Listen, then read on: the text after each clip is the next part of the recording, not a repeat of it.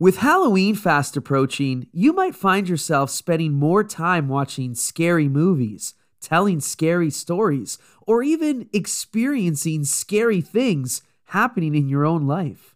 In fact, if you're like most people, this is the time of year where you start to pay more attention to the supernatural side of life. But how much stock can we put into things that we can't actually see? And how much of the supernatural is actually just the result of our own need to make meaning out of the meaningless. It's time to get educated.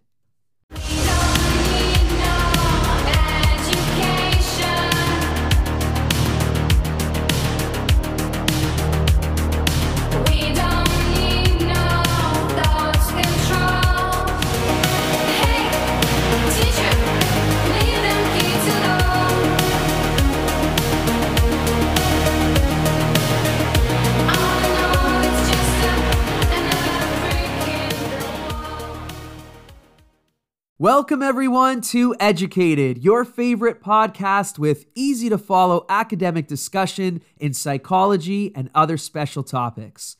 My name is Mario Ricchetta, and I'm excited to kick off the Halloween season with a special two part edition of Educated, and we're calling it Shocktober. What good is the month of October if we don't talk about shocking or, at the very least, spooky things?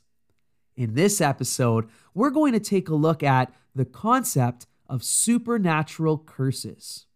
The idea that different places, things, or even people can be cursed, this isn't something new. In fact, supernatural curses have dominated a great deal of pop culture, and many of us can probably name at least one or two cursed things that we've heard about. Off the top of my head, I'm thinking about James Dean, who was killed when the silver Porsche 550 Spider he called Little Bastard, it was struck by an oncoming vehicle. And now the parts of his Porsche were apparently then sold off to other people. And whenever these people would install the parts in their own vehicles, it was with disastrous results, ranging from these individuals getting injured to being killed. And so this legend became born of the little bastard curse. Take it for what you will. How about we maybe look at something else that has a little more proof behind it? We'll call it the Gillette curse. And yes, I'm talking about the shaving company. If you look back at some of Gillette's celebrity ambassadors over the years, you might see how each of their careers was negatively impacted by Gillette. Tiger Woods, for example, lost some serious momentum as one of the world's top golfers. He injured his knee, got bad press for losing his temper at a tournament, and this was all before his messy public divorce and that whole Tigergate scandal. Or we can look to Roger Federer, who was undefeated but then knocked from the top spot in the Tennis World Tour by an underdog. Or how about celebrity soccer star David Beckham, who lost momentum as a fan favorite and even started getting booed at home games. What do these three men have in common?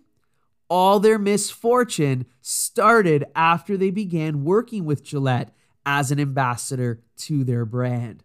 Now, whether it's these curses or any other type of supernatural curse that you're thinking about, we have to break it down from a scientific lens.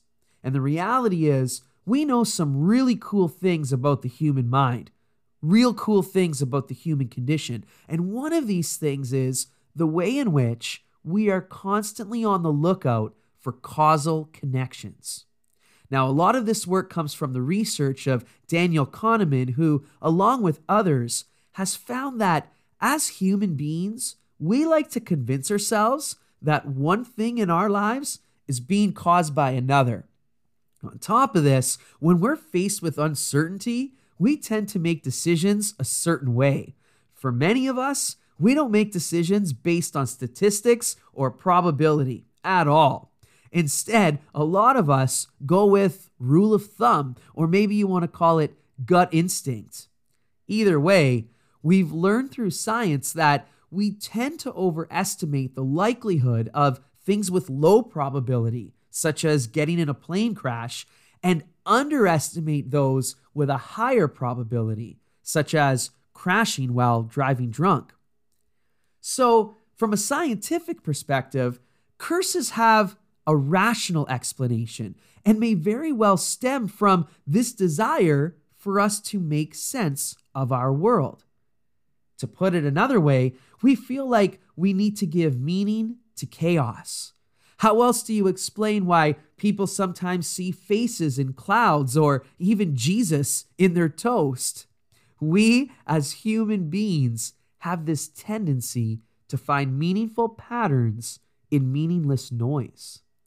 This is something called apophenia, and it's a tendency to perceive a meaningful connection between things that just are totally unrelated.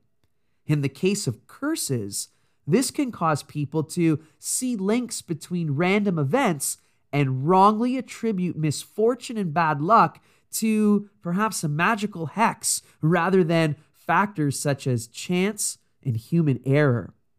I think about the idea that different Hollywood films were cursed. Big blockbuster horror movies like The Exorcist, for example.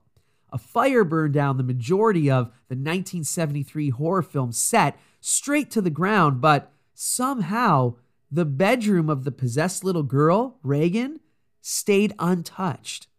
Or how about in the film The Omen from 1976, which was plagued by a lot of terrible incidents? We have things like the lead actor and the writer of the film who were on two separate planes that both got struck by lightning, and how people involved with this film in different capacities were killed in various ways after completing their work.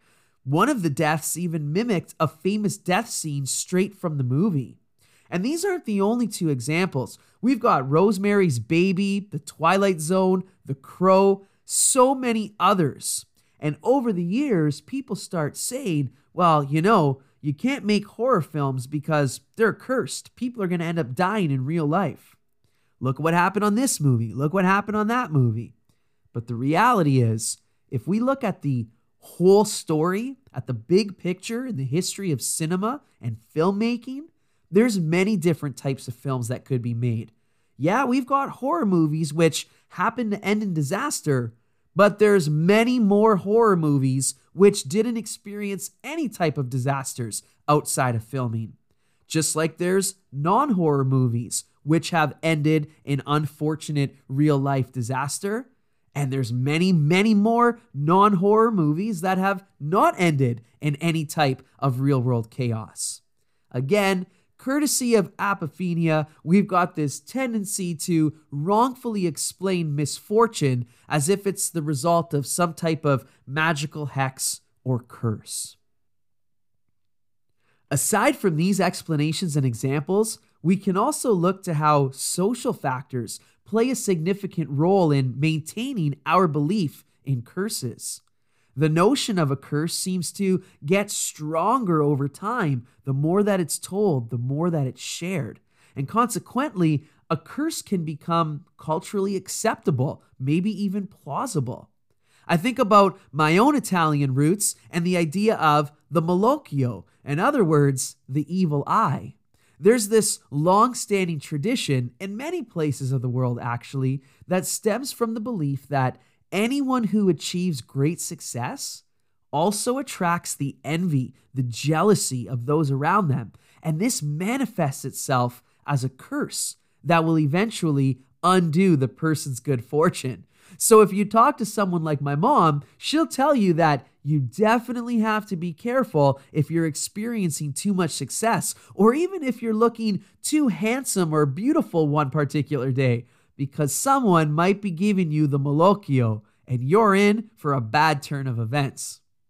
Either way, we absolutely know that scientific explanations exist behind curses, why they stay alive. But even with this knowledge, supernatural curses still tend to permeate through our existence, and they remain a key part of our culture. If not for anything else, they serve as good storytelling fodder around a campfire or by lantern, especially during this time of year. So until next time, for part two of Shocktober, feel free to ease up on some of your fears and rest assured that any of the spooky stuff you've heard about your whole life, it's probably nowhere near rooted any type of truth. There's no such thing as a curse, but I'm going to knock on wood just in case.